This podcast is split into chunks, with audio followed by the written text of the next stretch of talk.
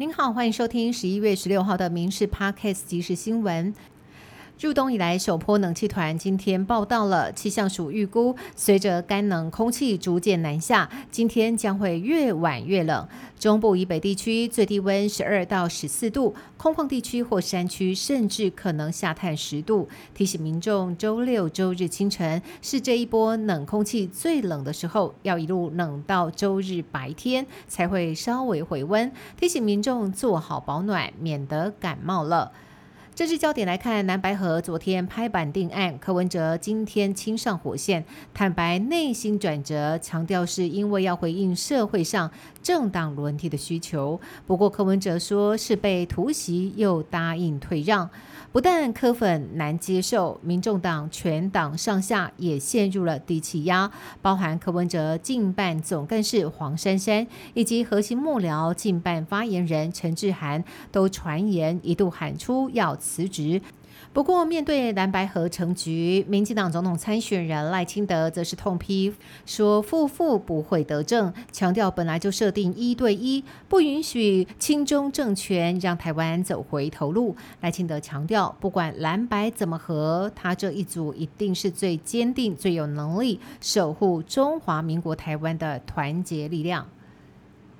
潜舰泄密案持续延烧，前海军顾问郭喜日前爆料，立委马文君涉嫌将海鲲号潜舰国造资料外泄。高检署分案之后持续侦查，今天郭喜首度以证人的身份被传唤，他还自备手板喊话，呛杀马文君不要再逃了。另外，郭喜还透露说，高检署已经传唤马文君明天出庭，并且虽然他如果以立委选举为由请。请假不出庭，那就证明他心虚了。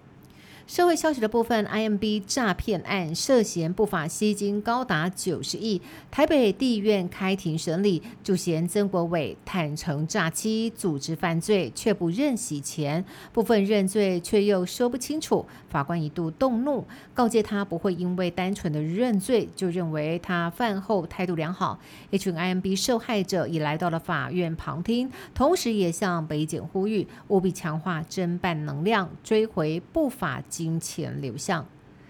违规祭点新制争议不断，交通部原定在地方政府完成配套之前，上下客货临停路口、公车站十公尺以及并排停车暂缓祭点，引发路权团体反弹。交通部撤下草案检讨，重新上架新的版本，改为仅交叉路口、公车站十公尺内上下客货。以及骑楼违停等暂缓祭点，但是仍然要罚款。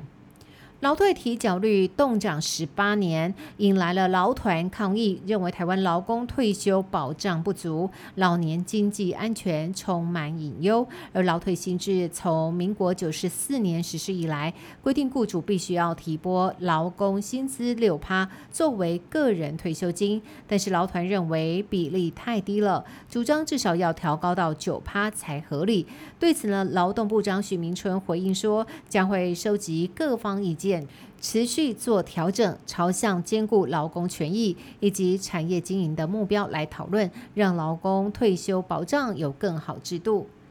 以巴冲突超过一个月，目前双边累计已经有超过一万三千多人罹难，伤者超过三万五千人。以色列声称要精准打击哈马斯，昨天攻进了加萨最大的西法医院，查获哈马斯作战指挥中心、武器和军用设备，证实医院已经遭恐怖组织利用，违反国际法。不过，针对以军的指控，哈马斯和加萨卫生当局双双否认。世界卫生组织则强调不接受将医院作为战场。